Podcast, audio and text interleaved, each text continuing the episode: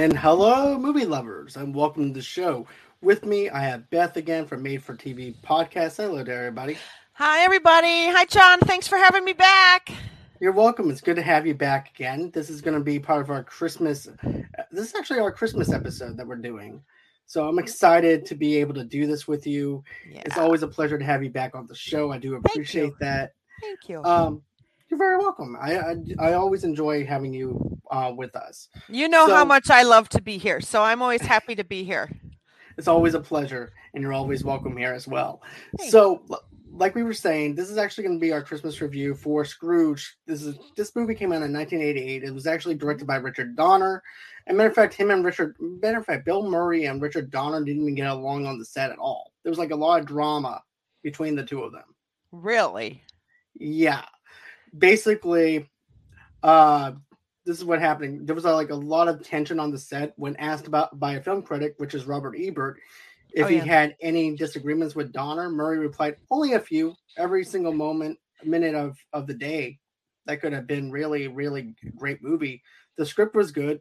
There's maybe one take in the final cut. Um, movie that that is mine. We made it so fast. It was like doing a movie live. He kept telling me to do things louder, louder, I think he was deaf. Huh. That's so, yeah.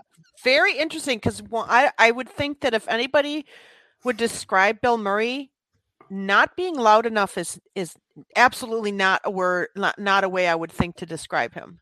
Do you know Definitely what I mean? Not. And even right. when he's like trying to be sort of quiet.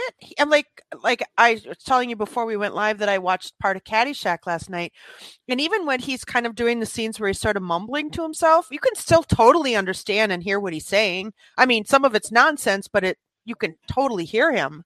So that's that's that's interesting. Yeah, most definitely. Because I, here's the thing: we already know him from Ghostbusters and things like mm-hmm. that. We already know that he has a presence. A matter of fact, when we made this movie, and everything. He wanted to take a break from acting. So really? what yeah. So basically he was in Paris and they got he got approached with the script. And he really? said yes. Yeah. That's that's really interesting. I didn't know that. But it would make sense because he was doing a lot of move I mean, the 80s were like a time for him. We had like you said Ghostbusters and Hi Brandy.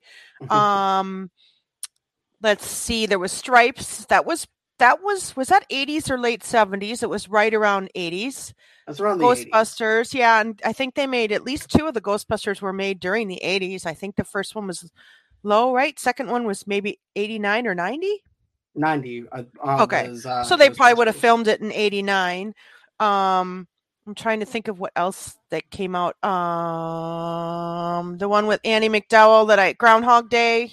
Yeah that was in uh, 93 oh gosh I believe, or something around that area. So he was making a lot of movies in a short period of time. He also did that other dramatic one, and I can't think of it, where he played a hiker, uh, and it bombed. It didn't do well, and I wonder if that maybe made him decide to take a break too. I can't remember the name of that one. Um, darn, can't remember. it's all right. But anyways, the opening of this movie though too reminds me of like an SNL kind of skit mm-hmm. because the fact he works with a broadcast company. The broadcast company name is IBC, and they're basically trying to come up with some ideas for Christmas. And so it starts off with this commercial for Santa Claus and things like that for Christmas time. And so it happens to be, and all of a sudden you see the elves working, you see Santa working, and then you see the snowmobile snowmobile pull up, and next thing you know, it's Santa and the elves are getting out M16 uh, machine guns. turns into like a complete action movie, but it's yeah. completely um, different than your average Christmas movie. And then the little mini machine gun was actually used in the movie Predator. Oh, really? Well. Cool. That's yeah. very cool. So you know, you have this little small machine gun, and of course, he was gonna they were gonna go on and shoot up Santa Claus and everything. Then it goes into the whole entire meeting with Scrooge with uh, Bill Murray's character Frank, and basically Frank, uh, they don't really care for Frank's ideas, mm but yet they're afraid of Frank because of the fact that he holds the upper hand in this business because he says what what what goes and what doesn't. Yeah, He's the big boss. The other thing I did want to say was that it, I I like that that sort of opening thing where they had like Lee Majors and Robert Goulet. I I like that because it was a real sort of sense of nostalgia because those were they were big stars in the 70s.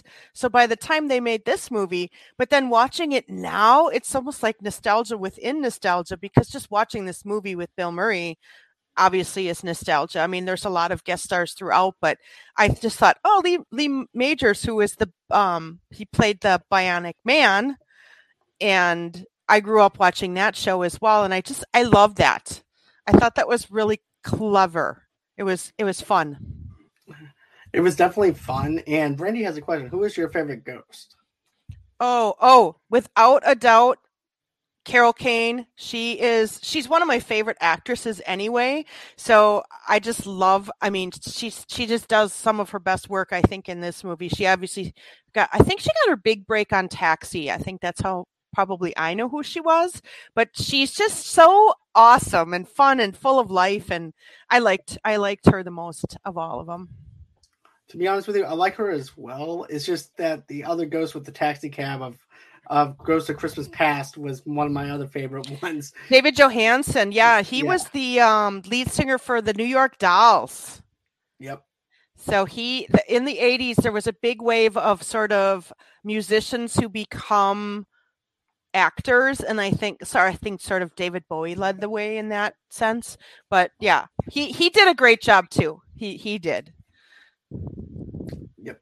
Um, then here's another thing that is going on within this broadcast company. Frank is wanting to conduct a live Christmas carol on Christmas Eve, making the staff work throughout the holiday.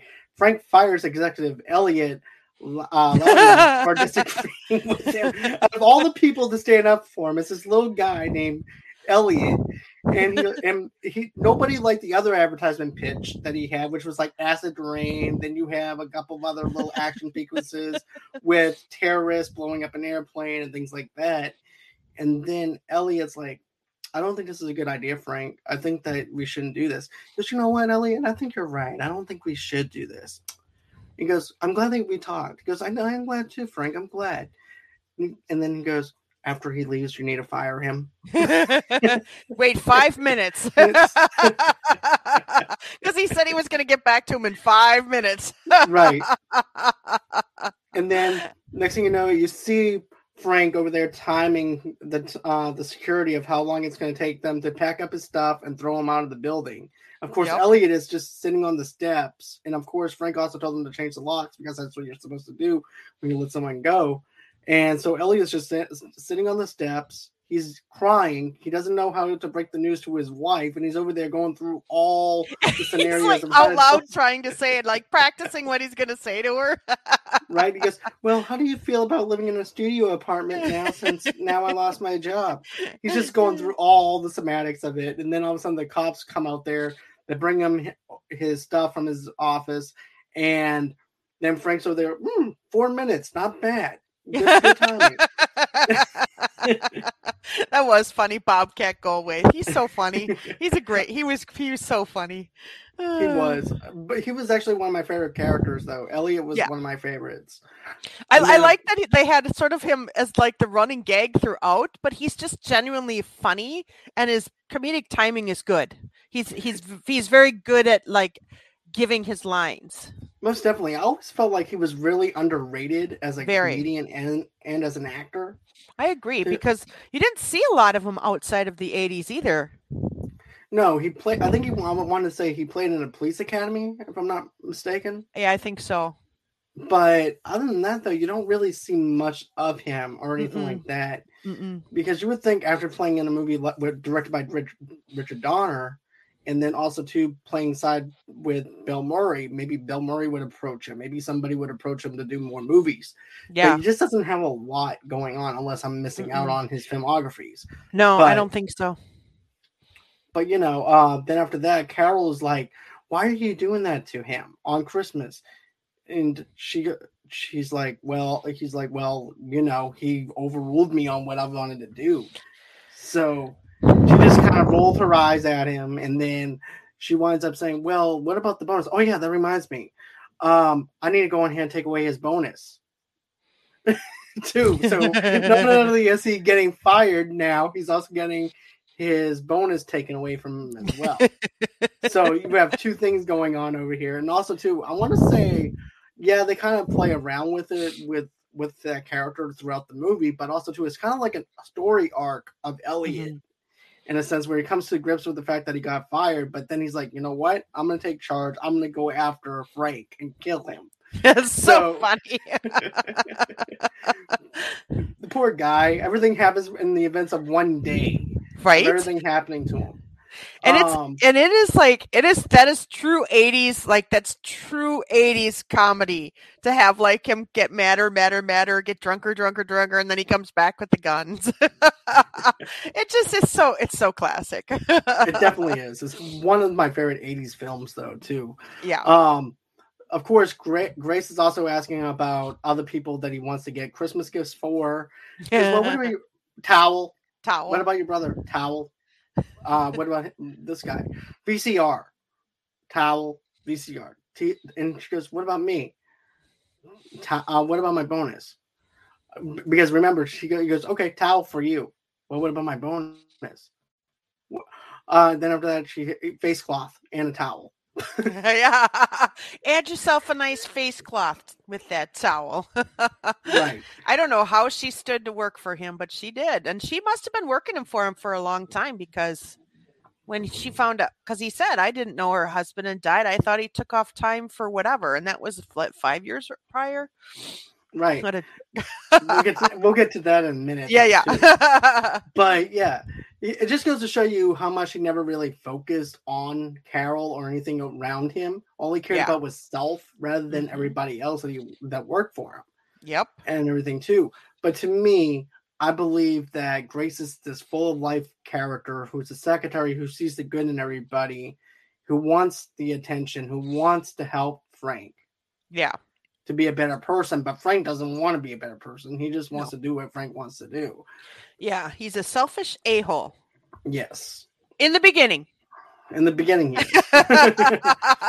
um, then of course, you know, he winds up winning this one award that he gets. And matter of fact, he did he, this is how much he doesn't care. He knows he was gonna win the award anyways. Yep. So he just goes on ahead, leaves it in the taxi, and that's it.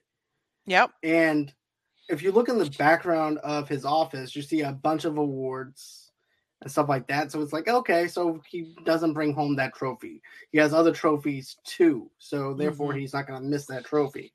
And also, too, his security officers downstairs are also scared of Frank. Yeah. So and then he goes up the stairs, and then that's whenever um, basically someone's banging on the doors, and then Frank is not answering the doors or anything. Next thing you know, the doors blow open, and it's his ex boss. Mm-hmm. That's that still has like an oxygen tank uh, next to it. yeah, and I think um I'm trying to you know the one thing I have to say about that is I thought that was funny and I liked it, but when they kind of went closer on on him and he was had all the the makeup and the special effects, I did I didn't think they were great for him. When I was he a looked, kid, I thought they were, but yeah, I mean, and, you know, and I was thinking, you know, by even by 80 standards, and it wasn't that the whole thing was bad. It was eh, like in particular when he kind of was like pulling on his arm and it kind of I don't know, I thought it would like maybe be dustier, you know, like a dustier blow up or something, and it wasn't, it just kind of was gray and just that was the only thing about that with that the, all the special effects in that movie. I just didn't think that one was great. And I don't know why. Because it wasn't terrible. I just don't think it was as good as it could have been. I think they could have done it a little bit more dustier with him with his makeup yeah. falling off. Yeah, because he was a corpse, so you would think that it would be like you know, just like things would fall off and dust would fly because he was kind of a mummified corpse. Right. I guess and that you know. Make it a me, to be honest I, with you. Yeah, I agree. I kept expecting that. I don't. I don't know why. Like the whole time he was on screen, and then when um when his arm was his arm or wrist or whatever got pulled off, I was totally expecting like, oh, poof, and then there wasn't one. I was like, oh, okay. oh well. right. Because I was actually expecting maybe his arm falls off, maybe some type of maybe his skin falls off even more. Yeah. But no, there's no deterioration with him. And then seeing it in a high definition TV now, like, yeah. yeah. there's something off with it with the makeup and the. And I wonder if that's why. Maybe it's because of that H the, HD TV. We're seeing it in a different way than we saw it in the theater, or I don't know. I don't know why, but that was like the only special effect I didn't love in that in the entire movie. All right, um, but another thing that winds up happening, his boss winds up, like I said, his boss winds up breaking in there, and he winds up telling him, "Hey, look, there's going to be three ghosts of Christmas. Uh, there's going to be three ghosts that's going to be visiting you." And Frank is all all of a sudden just being freaked out, in a sense, because you know he's like next thing you know, what he wants his old boss uh, pushes him out the window. Yeah. And hangs him down. As a matter of fact, his hand turns into this big, huge, humongous finger and just push pushes him out of the window. And he's like, "Okay, put me back, put me back, put me back." but um, but yeah, I just thought that scene was actually played out pretty well. Where Frank it was is funny. now, yeah, yeah. Yeah. Also, too, there's also another thing I want to mention is too. Bryce Cummings is also in there to provide assistance. This is also before this other thing that winds up happening before his old Frank's old boss comes. Remember, uh, he comes out of the uh, ref- out of the elevator. Why can't I? He, what am I thinking about? Bryce is actually the uh, this happy-go-lucky kind of guy, and then he tell looks over to the sec- secretary. Goes, find out everything you need to know about Bryce. I don't trust. Oh him. yeah, yeah, yeah, yeah. I don't. Yeah, I thought that was that was good. I mean, that was interesting. I just, I don't know, it was a little bit slower than the other rest of it, but I, I don't know. I don't know. Right. Yeah. Um. But yeah, then of course his mentor Lou Hayward, uh, is also who died of a heart attack. Lou wa- mm-hmm. warns him of the three ghosts, like I mentioned, will appear yeah. the next day. I'm looking through my notes. Frank avoid the same uh, fate before it vanishes. The ghost dials up Clary Phillips, Frank's lost love from years ago. Clary comes to new oh, yeah. uh, to the network to talk to Frank, but Frank does not make time for her, and she t- returns to the homeless shelter where she yeah what was that scene what was with that scene because he like calls her up and then she makes the time to go t- over to see him and then he's kind of an asshole to her and it's like well you're the one that contacted her she wouldn't be here if it wasn't for for you. But I do love Karen Allen, so I was kind of glad that she was in this movie. I I think she I like her. She didn't do a lot uh, after that either, I don't think, but she she was so good in that movie. She uh, you know, of course, if you if you love the Raiders of the Lost Ark, you have to love her. exactly. I thought that she was the light and soul to Bill Murray's character. To be honest with you, yeah, I, just, I, thought the chemistry was really good between them two.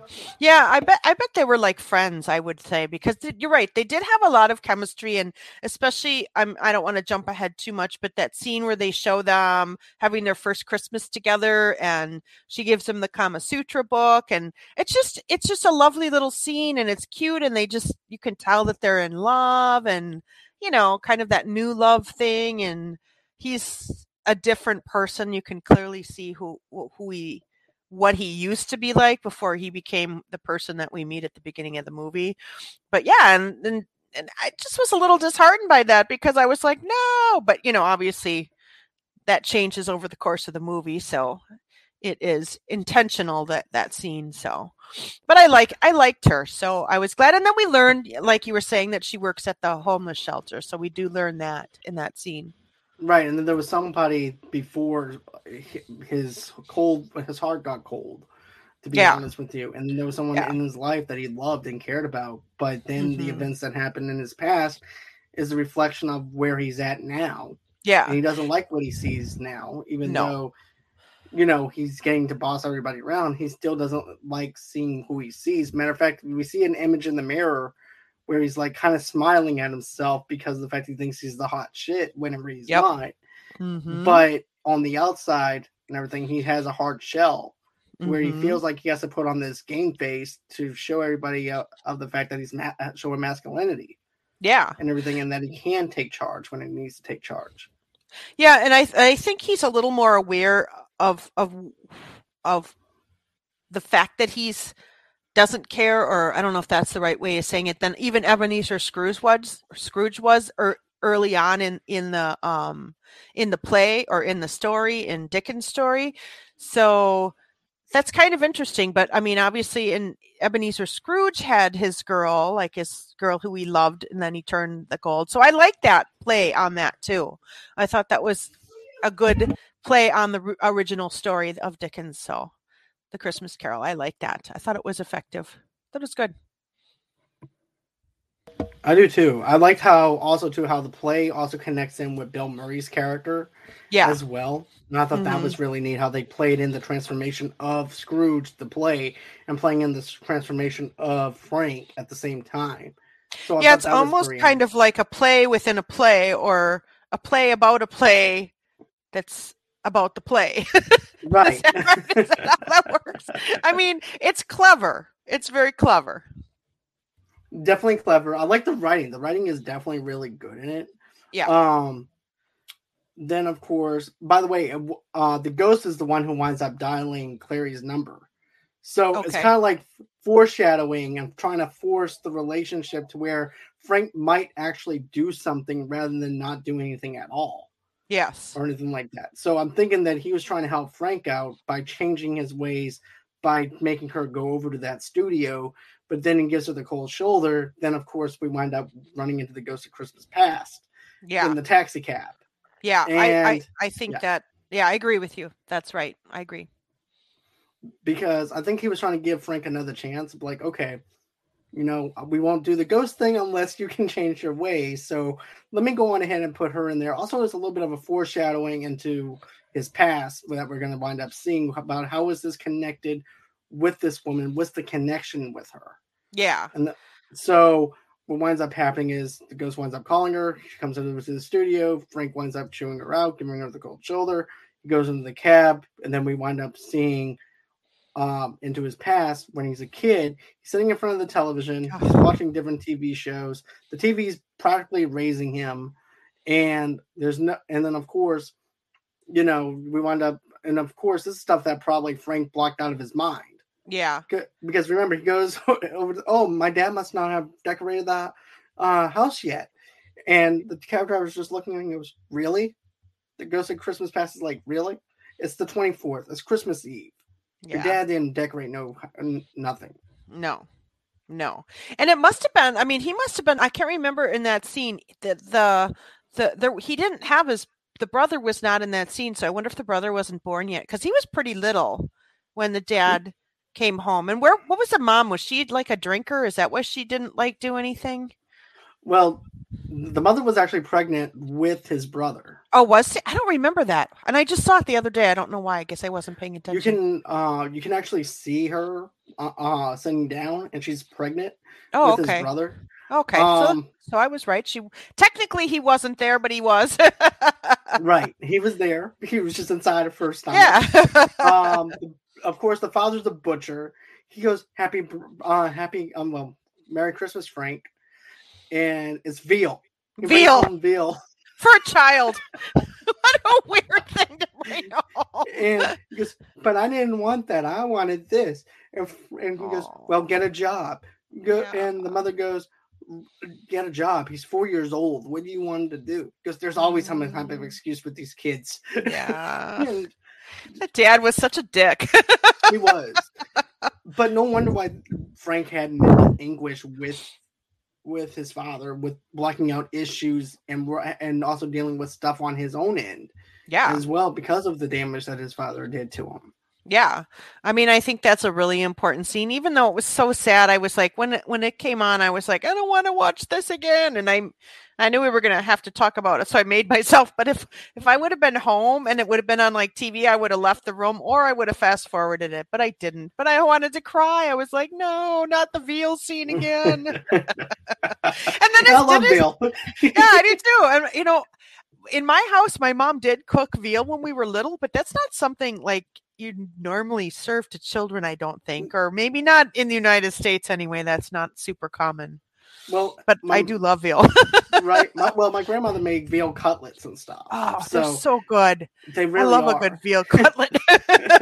so yeah, I was served a veal veal before as a kid. So if yeah, you're Italian mom. in Boston, yeah. Oh yeah, see there you go. Now my mom, she, my mom, my dad was meat and potatoes, so my mom would make a lot of roasts and she did the whole the little like you get the the rib roast and she would put the little there used to be these little paper things you could put on the crown roast and uh, it just was so weird that she would do that i mean maybe it wasn't weird in this maybe in the 70s and 80s that wasn't weird but that's definitely not how i cook or anybody i know today and right. i don't cook a lot of veal I should. Uh, now I'm hungry. Now I'm hungry, John. Let's order pizza. okay, sounds good. I'll be over in about seven to six, seven to eight hours. So I hope that you have still have some left over. but uh, Brandy asked a question though too. She said, uh, "We're going to get to this in a few minutes. Oh. Though, what do you all think about his nickname, Lumpy?" Yeah, they didn't explain why she calls him Lumpy, right? So it must have just been one of those sort of weird. I think it's weird, but it's also cute the way I she calls so him Lumpy. I think it's just a special nickname that she chose for for him. whatever reason. Yeah, for whatever reason. Yeah, I, I she like does hit him with the door, so I'm wondering if that has anything to do with it.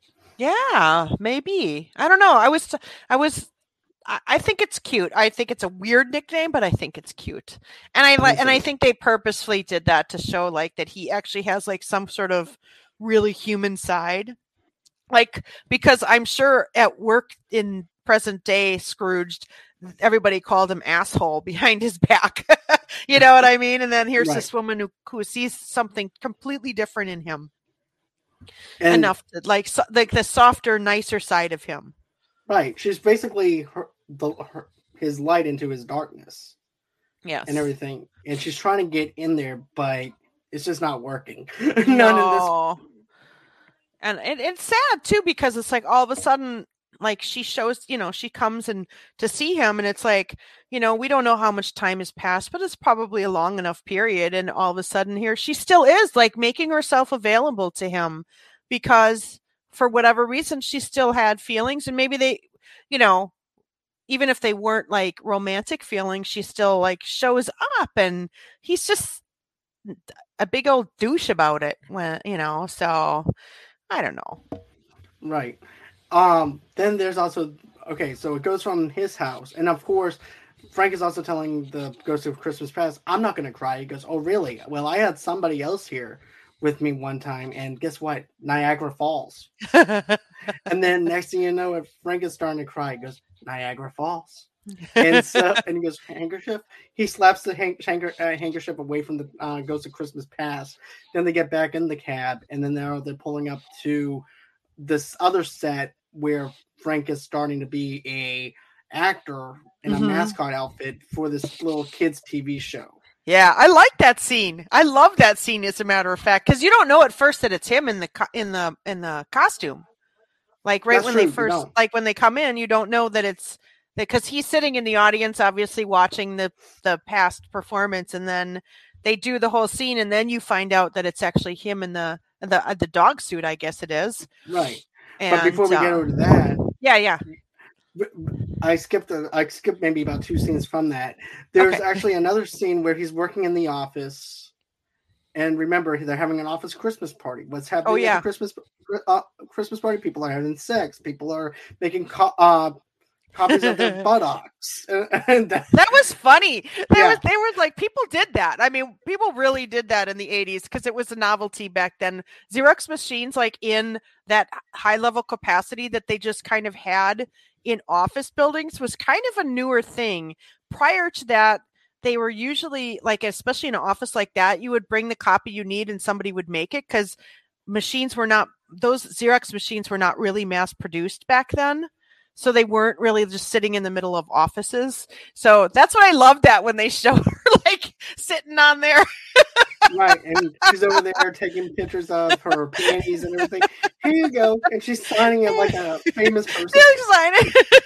Here, take this, take this. I'm not going to regret this tomorrow. right, and then here comes Frank, working from the mailroom, delivering stuff, and has, and then goes to Christmas past, looks at Frank, and goes, "Here comes the party pooper." Yeah. it's true. He was. He was like working and like didn't care about the party or anything. But you know, he I guess he was ambitious. That was what was important to him at that time. right, time. He was just trying to work his way up to where he wanted to be at at yeah. that time because everybody does that where they think this is going to be the job. This is going to be the job that winds up being what what I'm going to be. Yeah. And once I get there, I have this achievement of having all the money I want and everything I want. But heavy is the crown. Uh, heavy is the king who wears the crown, though. Yeah. Because it's not what it's cracked up to be once you get to that level. Right. But we also see that he literally worked his way up from the mailroom, which is right. like, you know, when they say like you work your way up, that's pretty much literally what he did. Right. To get where and, he is. And one of the, uh, matter of fact, the girl who's taking her panties and everything and handing it over to Frank, a copy of her panties, goes, Here you go, Frank, thank you. And then you see the boss, uh, his boss, why don't you take it easy, Frank? He goes, No, I'm okay. I'm gonna keep on. I'm, I just have a few more things to wrap up. And then someone says, Why don't you go want to want to get Chinese? He goes, No, that stuff's bad for you. Mm-hmm. And then after, um, of course, that's the girl who winds up giving him the Xerox of her her butt. And then Frank uh, Frank is over there looking at his past self. Go back over there, you stupid fool. you, and and then the Ghost of Christmas Past. No, not that one, Frank. There's somebody else. so then we get into the scene where he bumps into Claire, and this is where he actually physically bumps into her. Uh, what winds up happening is Claire accidentally hits him in the face with the door, causing him to um, land on the sidewalk. And so that's when she starts calling him Lumpy, just right off the bat. There was like already a nickname for him. and he goes, Hey, if you want to, I can come back to this. I can walk on the other side of the street if you want, so that way I don't get hit again. If there's a if you shop in the same area. Ba-bum, ba-bum. But yeah. that was a that was funny. That was super cute. but yeah, yeah. I, and then of course she, she's like, "Do you want to go out for Chinese food?" And next thing you know, Chinese food leads to them having a relationship. And then there's that Kama Sutra book and stuff like that that they just uh, look at. And of course, he winds up buying her knives. Yeah.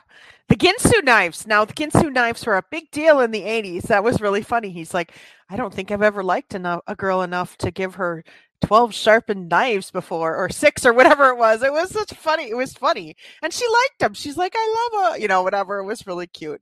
But then he's like flipping through the Kama Sutra. He's like, been done that, done that. and she's like, with who? yep, definitely done this one. Did this one. Did this one over here. Yep, did that. That was total Bill Murray moment right mm-hmm. there when he's going through that and he's saying that. It was classic Bill Murray moment there definitely built a classic. It also reminds me of Ghostbusters when remember whenever they're doing the lie detector test in the basement and he's asking mm-hmm. the girl all these questions and she's mm-hmm. basically uh, not understanding what she's what he's doing so he doesn't shock her and then he winds up shocking the boyfriend so it kind of goes back over to the ghostbusters uh, days of him doing that kind of thing yeah well it also reminded me kind of i mean even though it wasn't totally similar but there's a scene right. in stripes where he they he and uh, harold ramis's character meet the mps and they go back to one of their apartments or one of somebody's house and he's like making the pancakes and she's sitting on the stove and you know he's like trying to flip the pan i mean it's just just that funny little moment that's just silliness but and playful but still it's just funny I like that about him. Yeah and then it goes into the whole scene with the with him being dressed up as a dog. Mm-hmm. And I forgot the yeah. name of the dog characters that he. Yeah. I was just going to ask you if you could remember that. I don't remember, but they said it. I just don't remember what it was. I'm pretty sure they said it, didn't they? Yeah, I feel like he did, but I don't remember. Yeah, and um, so I um, was I was a little surprised. I don't know about you, but when they like the first time I saw that, I was like, "Oh, he's the dog," because you don't know that right away. Right. I think he was actually trying to work his way up to probably that kind of position where he did TV shows, probably. Yeah, and they probably like maybe even somebody said, "Okay, well, if if if you want to get to this position, you have to do it." But he seemed like he didn't hate the job altogether. I don't think. I think he I think he thought it was um amusing, at least. Uh, yeah, I can definitely see that. And of course, this is also another thing too with Claire. Claire's like, uh, come on, we're gonna meet my family and everything. We're all gonna be there. And of course, before that happens, oh, yeah. the big guy comes over.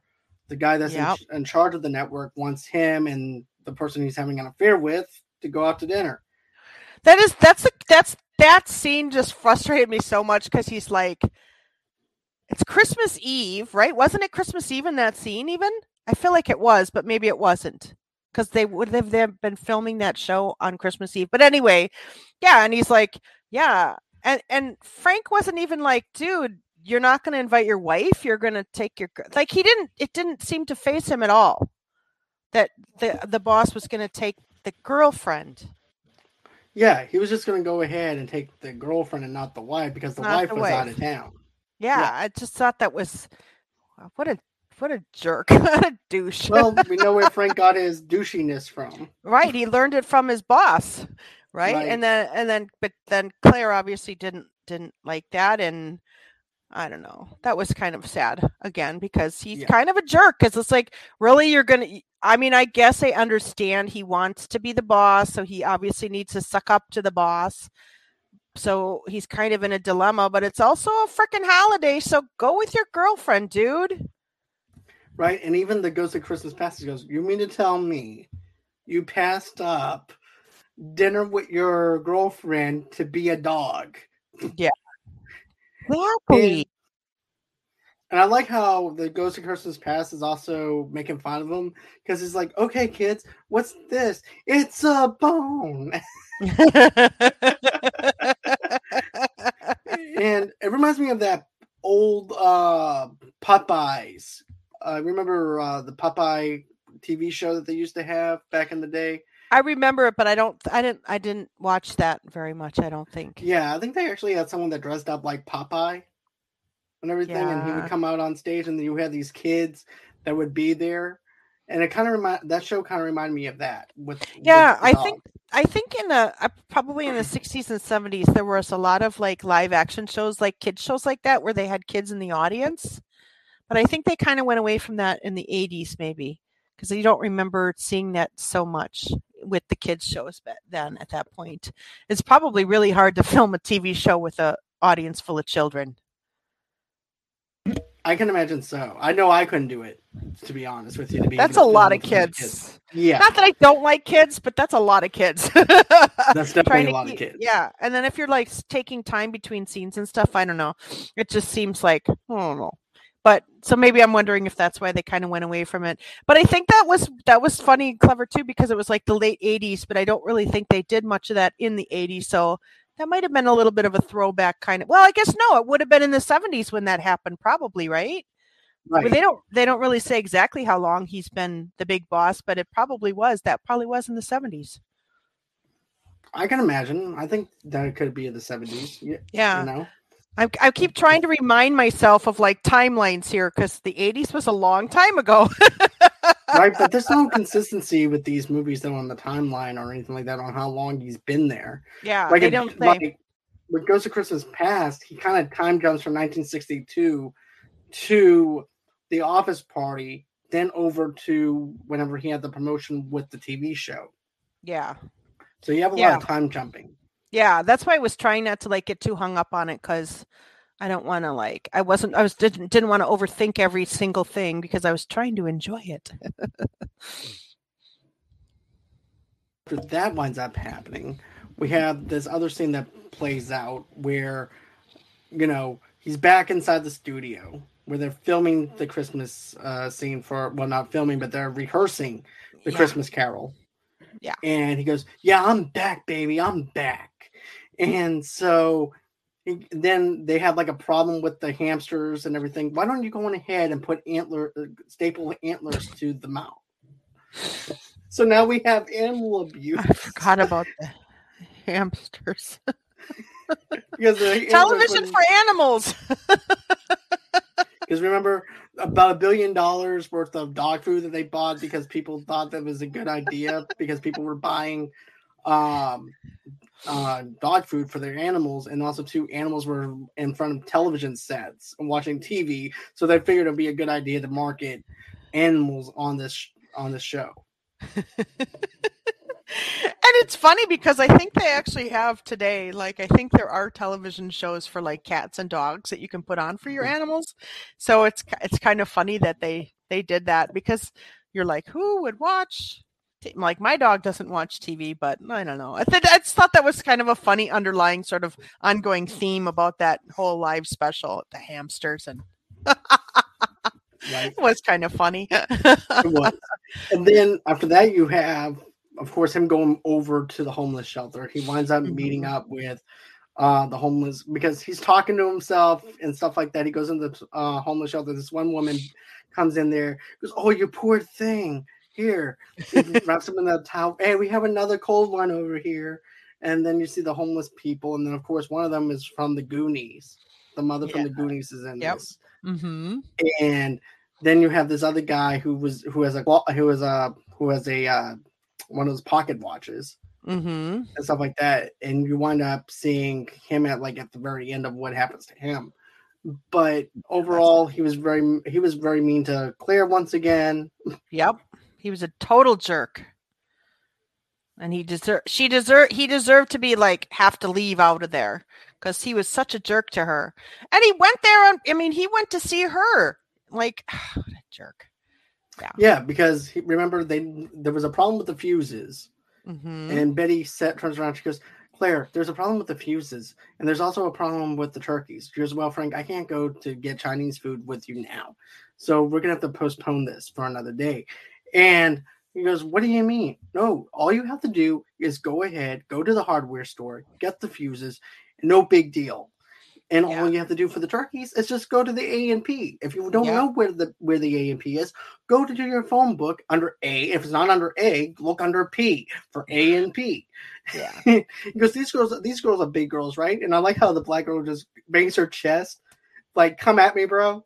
Oh, like, it's just that whole scene is like, oh man, like, and he's such a jerk about. It. He's so cavalier, like it's that easy to just fix it we're just going to go and leave all these people because he's even though he's crying earlier in a scene we think he's kind of getting his heart back we find out he's still just a giant jerk you exactly. know he was he was so dismissive i mean especially because they thought he was homeless and they were trying to help him like they somebody brought him a blanket and they're trying to help him and then he's just a jerk and he's like so disrespectful of them and i really didn't like that scene so i was I glad that that it didn't go well for him because he was a jerk, total jerk. And I'm also glad that scene wasn't that long either. It was like no. a really quick scene, and then they jumped into the Ghost of Christmas Present and everything yeah. too. But the name of the other homeless guy that I mentioned with the pocket watch, his name is Herman. Yeah, Herman. I was thinking Hal, but yeah, I knew it was an H. Yeah, I knew it was H. Yeah yeah, Herman. Because we meet Herman again, kind of. yeah, I feel bad for Herman in this movie. Yeah, I think I think that that they might have written that scene to obviously to introduce us to Herman because it seemed like it was an important to to uh you know to what happens later so but i don't want oh, no spoiler.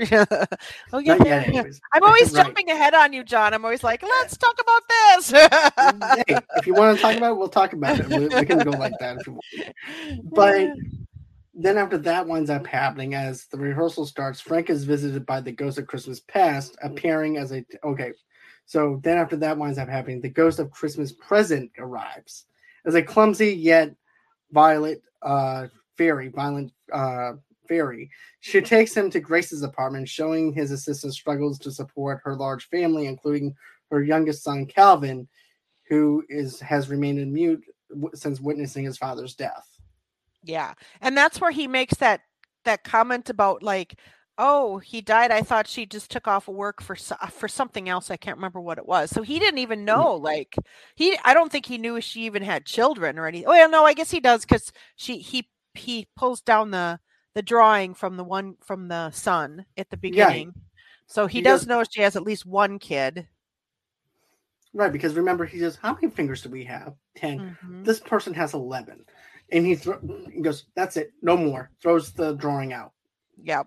And the grandma in that scene, I loved her. She played the mom in, in a TV show. I don't know if you ever saw it because it was on the 70s, but there was a show called What's Happening. And it had her son Raj.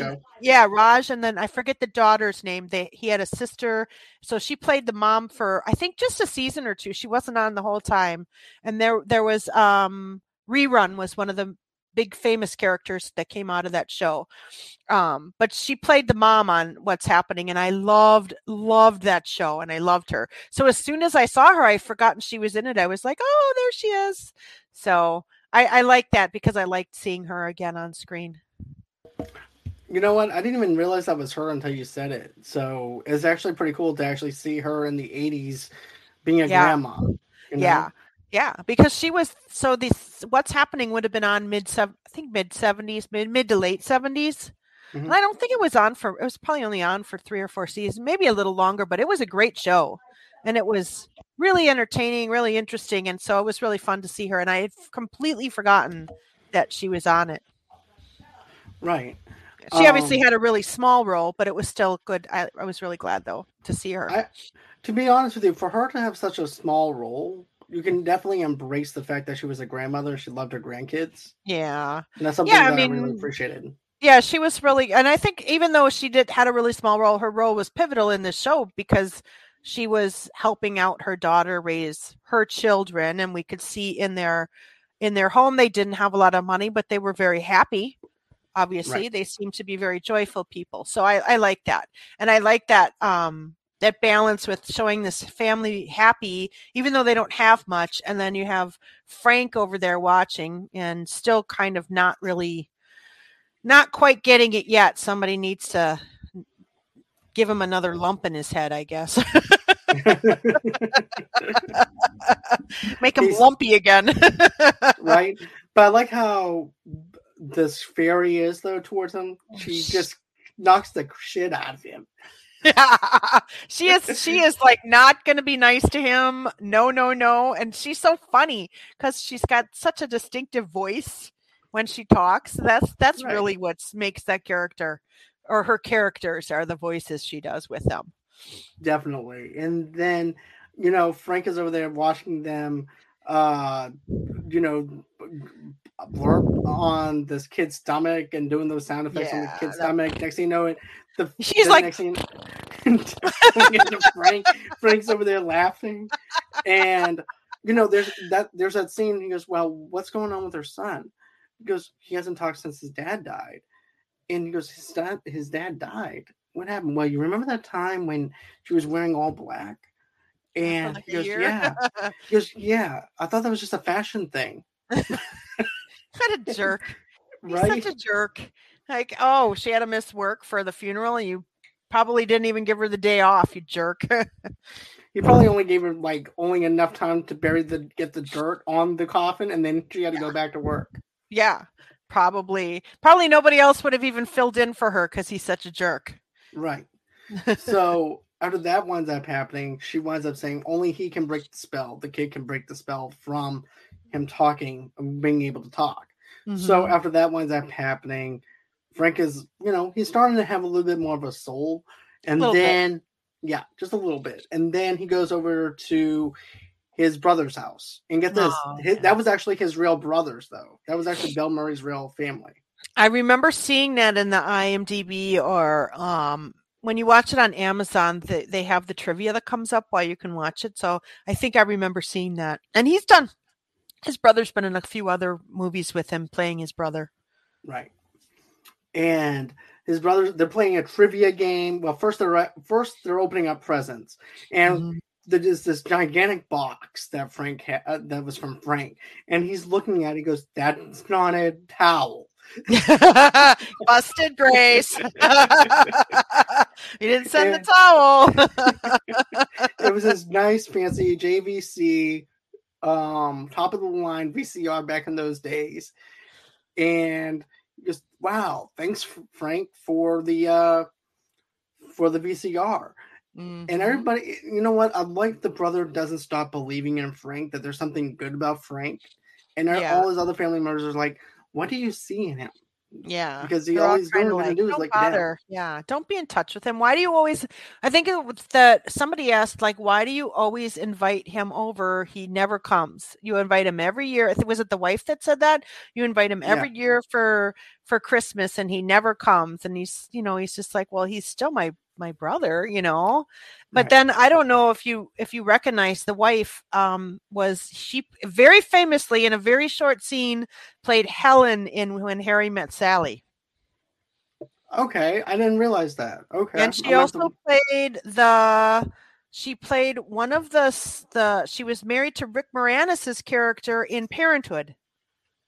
Okay and they they're the ones that had the little girl who was like she was maybe I don't know seven maybe somewhere between five and seven. And they were like they thought she was super gifted. So they were like teaching her other languages and all this stuff. And they were really uptight while everybody else in the i don't know if you ever saw the movie parenthood but everybody else's kids were like what? And she's just like like this really well behaved smart kid. But it's a great movie if you haven't seen it. But yeah, I, I just recognized her right. Yeah. It, oh, you should. It's so good. It's so so good. Jason Robards, Steve Martin. It's a great movie. It's a really good movie. Okay, I'll definitely check that one out. Um, yeah. Then after that winds up happening, they're playing this game. They're playing a trivia game, and they couldn't think of the SS Minnow. And then also too with the harpsichord, who play on the Addams Family, who what kind of instrument does Lurch play on the Addams family. And then, of course, they wind up getting the answer wrong. And then, of course, Bill's over there trying to scream at them about the right an- what the right answers are. And then the Ghost of Christmas uh, present is basically saying, "He can't hear you. Can't." and we gotta go now. No, we don't. I want to stay here a little longer. I'm having fun. He goes, No, we gotta go. No, and so she picks up the toaster and hits him upside the head with the toaster. and you know what I kept thinking the whole time? I'm like, do people really give each other toasters for Christmas? probably so. It was probably a, it was probably a winning gift or something, and they're like, you know what? I'm thinking, I'm, like, I'm just gonna go in and get this uh, uh for a Christmas present. Right, regift, regift. Right. yeah, because he obviously didn't have. She didn't have the. She should have picked up the VCR and hit him with it. That would have been really funny.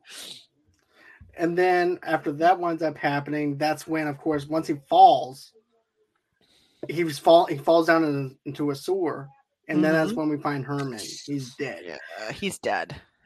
And Frank's upset about it. Like once he realizes that he's actually really he's like frozen to death.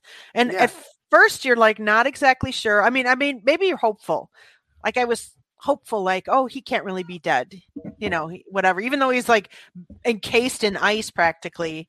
And then he's kind of like, "Come on, come on, Herman." And then he realizes that Herman is actually not alive and i think that's when sort of it really starts to sink in that like you know life is fragile and you know these people you're you've been seeing are people that you've had relationships with and loved and and still love you back but you're just kind of a jerk and maybe this will be you. Maybe you're going to end up frozen someday and nobody's going to care.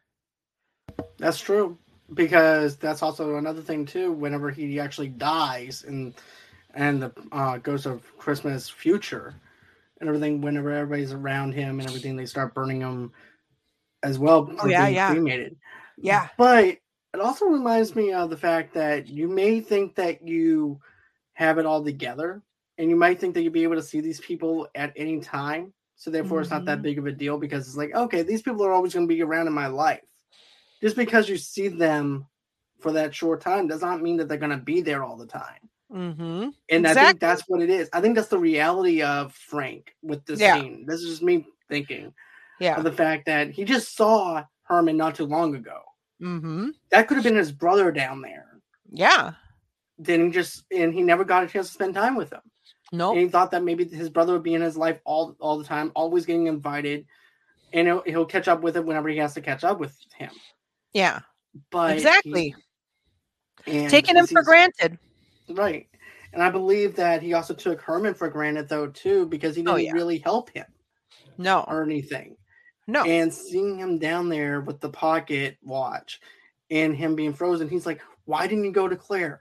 Claire would have helped you. Why you are so selfish? Da da da da da. And I'm like, dude, you're also just a you're selfish. Yeah, that's you. Way. You're yelling at yourself, kind of. Right. So after that winds up happening, he's back over uh, on the set yet again.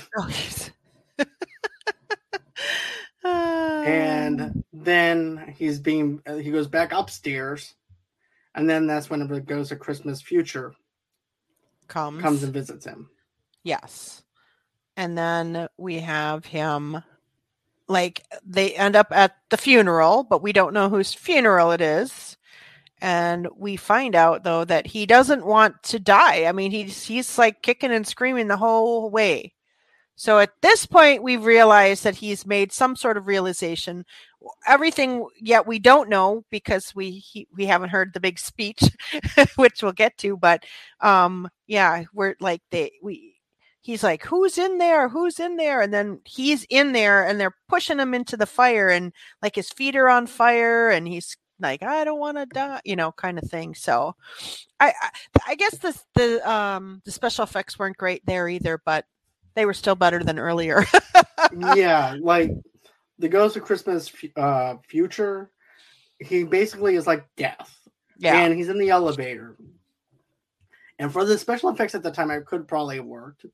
Yeah, yeah, they probably but, were for the time. Yeah, but now, no, not so much. No. But Franco no. goes on ahead, opens up um Ghost of Future Present's robe. He winds up uh, not present, but future uh future's robe and he sees a bunch of souls that's inside the skeleton and stuff like that.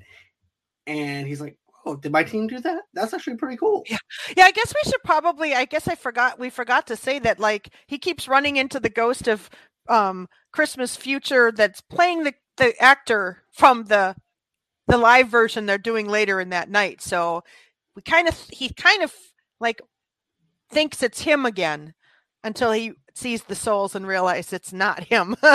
right. And then especially that one scene in the elevator because he's thinking he's going to go up to the office and have another scotch drink or whatever. Yeah. All of yeah. a sudden, it, it, the elevator starts going really fast all the way down, and then that's when it opens up into the cemetery.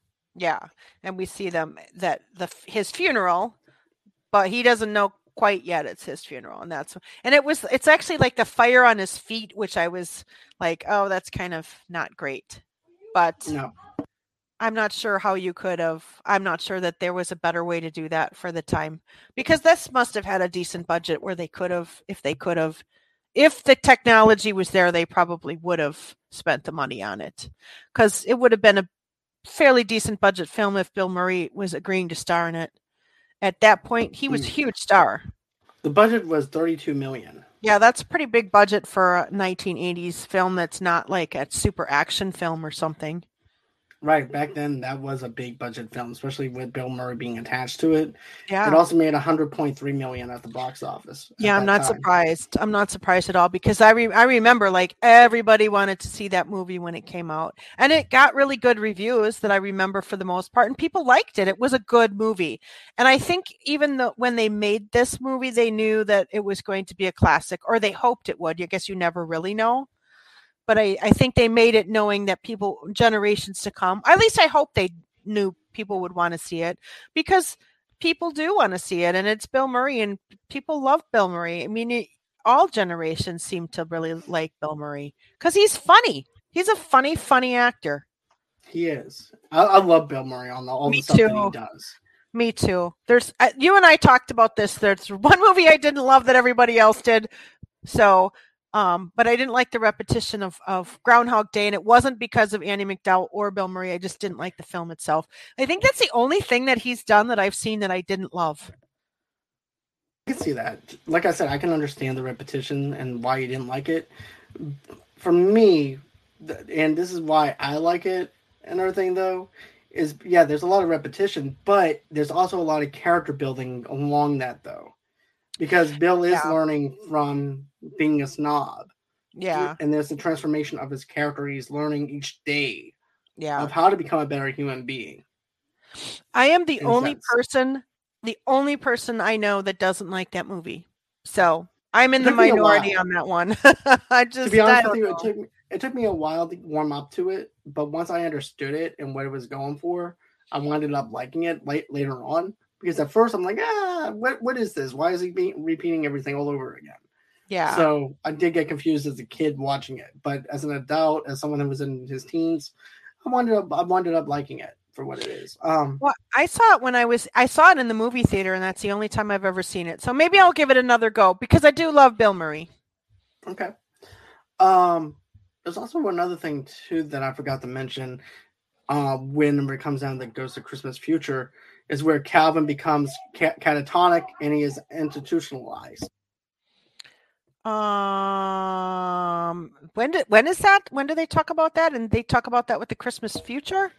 Yeah, that's actually, oh yeah, yeah, yeah, yeah. You're right. You're right. You're right. Yeah. I, am sorry because they show. Okay, so you're right. So they show the mom. He is in the like the padded room, mm-hmm. or I don't. I, I don't like calling it that, but he's he's institutionalized, and the mom is in there visiting him. But there's like no furniture or anything in this room he's in. So we obviously are seeing that that he's actually doing worse than he was. So obviously other things are happening to him that he has to be institutionalized. And then the mom goes to visit him for Christmas or whatever it is, and then she leaves. And it's really sad because like it's just like the stark, horrible, awful scene where you're just seeing him as a, I think he was probably a teenager at this point, I would I would think, right? Wouldn't you guess he was a teenager? Yeah, I would say that he was a teenager.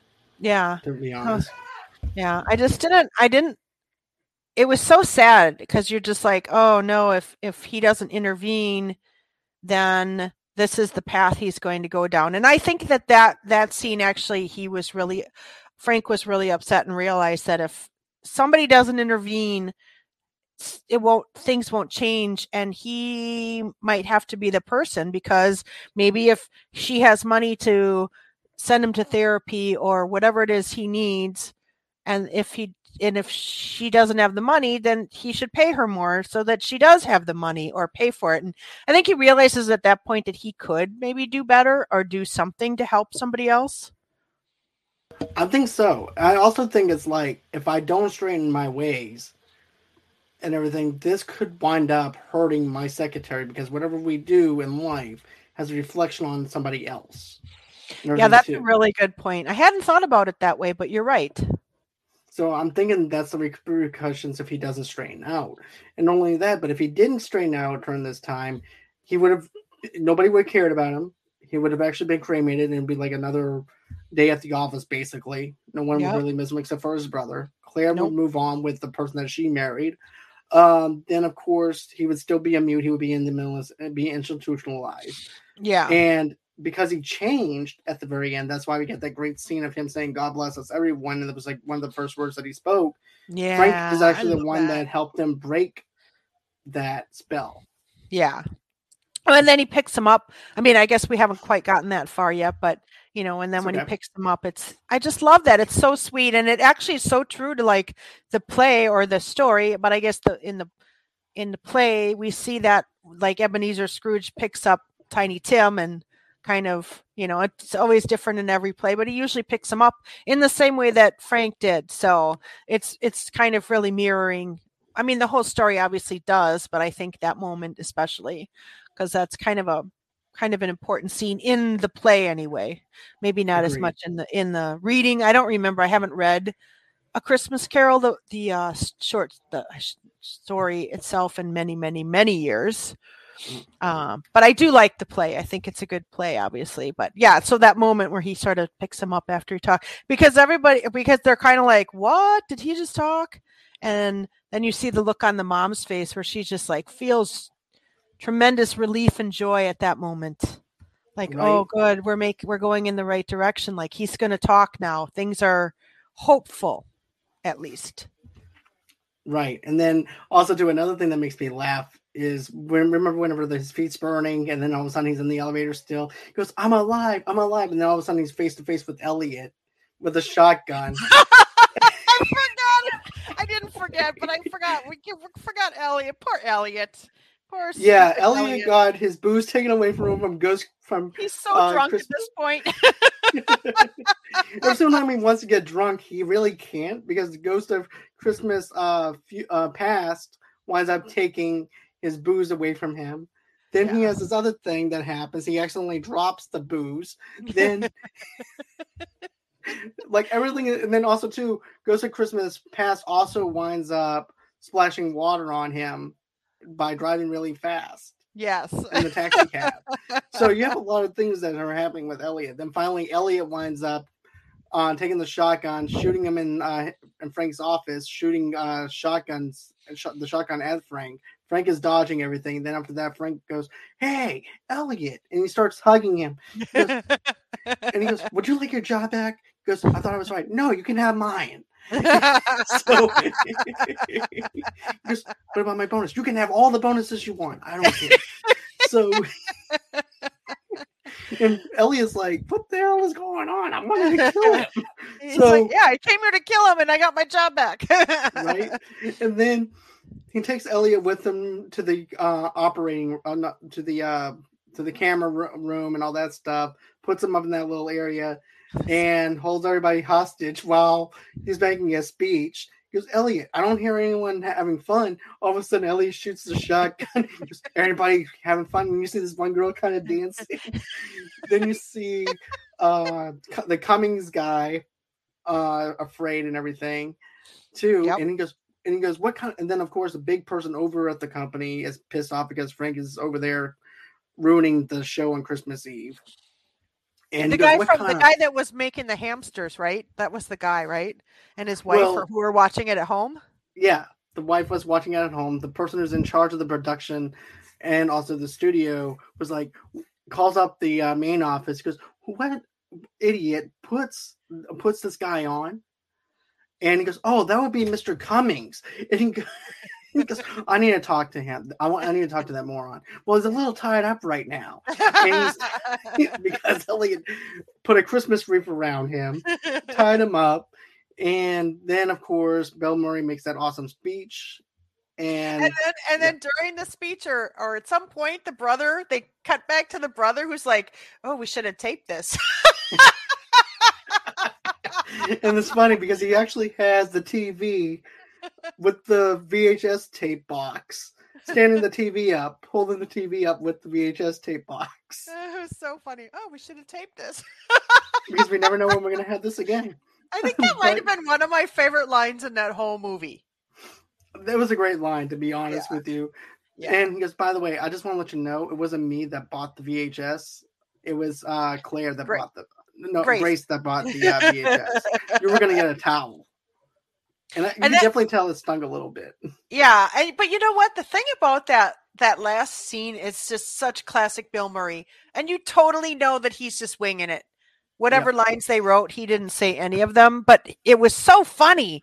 He, he just really was funny. That was good. But we, you know, we did also forget to mention that earlier when he was back in his office, that he opened the present from his brother, and it was a, a picture frame that he made and it was a picture of him and his brother and he wrote like to the best big brother ever or mm-hmm. something like that and it was it was beautiful little frame and he was kind of like oh he made me this frame and it was like oh i think he was touched by that i think that yeah. helped sort of soften his heart realizing that his brother went through that trouble to make the frame and then put the picture in there of the two of them I can see that. I could definitely see his heart not being as hardened as it was.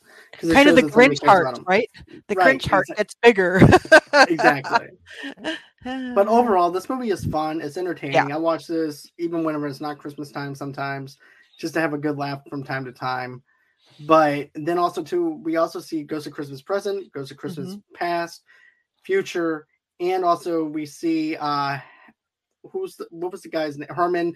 That's next. Then we see Herman over there, and also to his other mentor that he had in the office be, whenever he passed away. We see all them together watching this go down as well. Whenever he's also embracing Claire.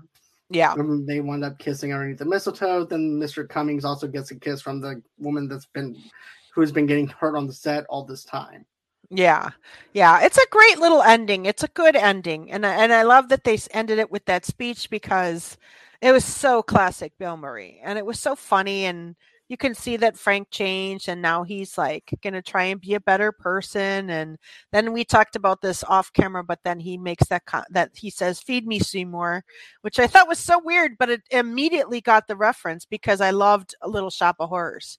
But yeah, we talked about that that he had he had done a um a cameo in that one. Yep. I, I remember him making the cameo appearance in that movie and everything. Little Shop of Horrors is one of my favorite movies that we have, has ever done. We need to talk about that one then because I love Little Shop of Horrors. I do too. We need to actually do a review on that. I think I would love I think to. It would be fun. I loved, loved, loved that movie, and my mom ha- loves musicals and hated it. My she mom hates that movie. My mom does too, and I couldn't figure it out because I thought it was so so good. It's a such a good movie. I don't know why my mom didn't like it, but she's just wrong. She is. My mom's wrong too. So what's up? But anyways, where can everybody follow you at if they want to follow you and all that other good stuff? I am one half of the Made for TV Movie Club podcast. My other um other half, Case. Hi, Case. She's probably watching. I hope she's watching. You can find us on Twitter at TV Movie Club Pod One. We're on Facebook at the Made for TV Movie Club podcast. We are on Instagram at made underscore for underscore TV underscore movie underscore club. Or you can, let's see if I get this right. Uh, Google the hashtag MFTVMC podcast and you'll find us. Okay, and tomorrow night, eight o'clock Central Time, nine o'clock Eastern Time, we're we are doing our Dexter after show review. Uh, this is for Dexter New Blood. Going ahead, if you're a huge fan of Dexter, we're going to be doing that on our Facebook page at Movie Lovers TV Lovers Unite. Over there, that's where we're doing our Dexter after shows until we can get this other mess straightened out with the channel. So we're still battling that. Um, then, of course, tomorrow uh, Wednesday night, I'll have Hawkeye Wednesday because we didn't have our Hawkeye after show for Friday night because everybody was out of town. So we're actually going to be doing the season finale and also the episode that aired last week. So we're combining the two of them, reviewing that. Then Thursday night, eight o'clock Central Time, nine o'clock Eastern Time, we I'm going to actually be doing a review uh, with uh, Christopher Minori for a Christmas movie as well, another Christmas film, and this is actually that. Uh, this is actually the Mel Gibson uh, movie called Old Man, I think. Hmm. I've never seen that one. Um, basically, it's about this guy who winds up. It's okay. It's actually called Fat Man. Mm. And basically, this kid winds up putting a hit on Santa. That's cool. And he's this rich kid who winds up putting a hit on Santa. Santa's drunk. He's old. He doesn't. He's like Danny Glover, who's just getting too old for this crap. So I'm excited to talk about that one because that was my first time viewing it. So tune in eight o'clock Central nine o'clock Eastern Time for that. Uh, Tuesday night, I'm not sure what we're doing yet, but stay tuned for more uh, listings. So, of course, follow me on Facebook at Movie Lovers TV Lovers Unite. I'm the same brand name on Pinterest and on Instagram as well you guys want to go on and donate to the page, how do you guys do that? Just go over to gofundme.com forward slash movie lovers podcast. Donate five to ten dollars over there. But I understand it's the holiday season. You guys don't have to do that. Do us this one big favor though. Smash that subscribe button, smash that bottom hand right hand corner uh, with this little bell in the bottom hand right hand corner to allow you guys to know when we have some new stuff coming out. Also, too, give us a like. Don't forget to comment below. That also helps out in a big way over here at Movie Lovers Unite. Also, too, if you want to rate us on Apple Podcasts, Good Pods, and all that stuff, go on ahead, rate us over there and also too good pods now has a way for me to interact with you guys all you guys have to do is uh, comment and i'll reply back to you guys and also too you can rate us over there it's also another good pods is a great place is like social media for people that love listening to a podcast or if you're a podcaster yourself it's a great way to interact with your fan base and also too for people to be able to find you on um, other sites. Also too spotify now has it to where you can actually rate us over there too. So now you, people can rate us on spotify. And then another thing too is guys, go ahead and follow me on Movie Lovers Unit Zero on TikTok, and of course Movie Lovers Unit on Twitter as well.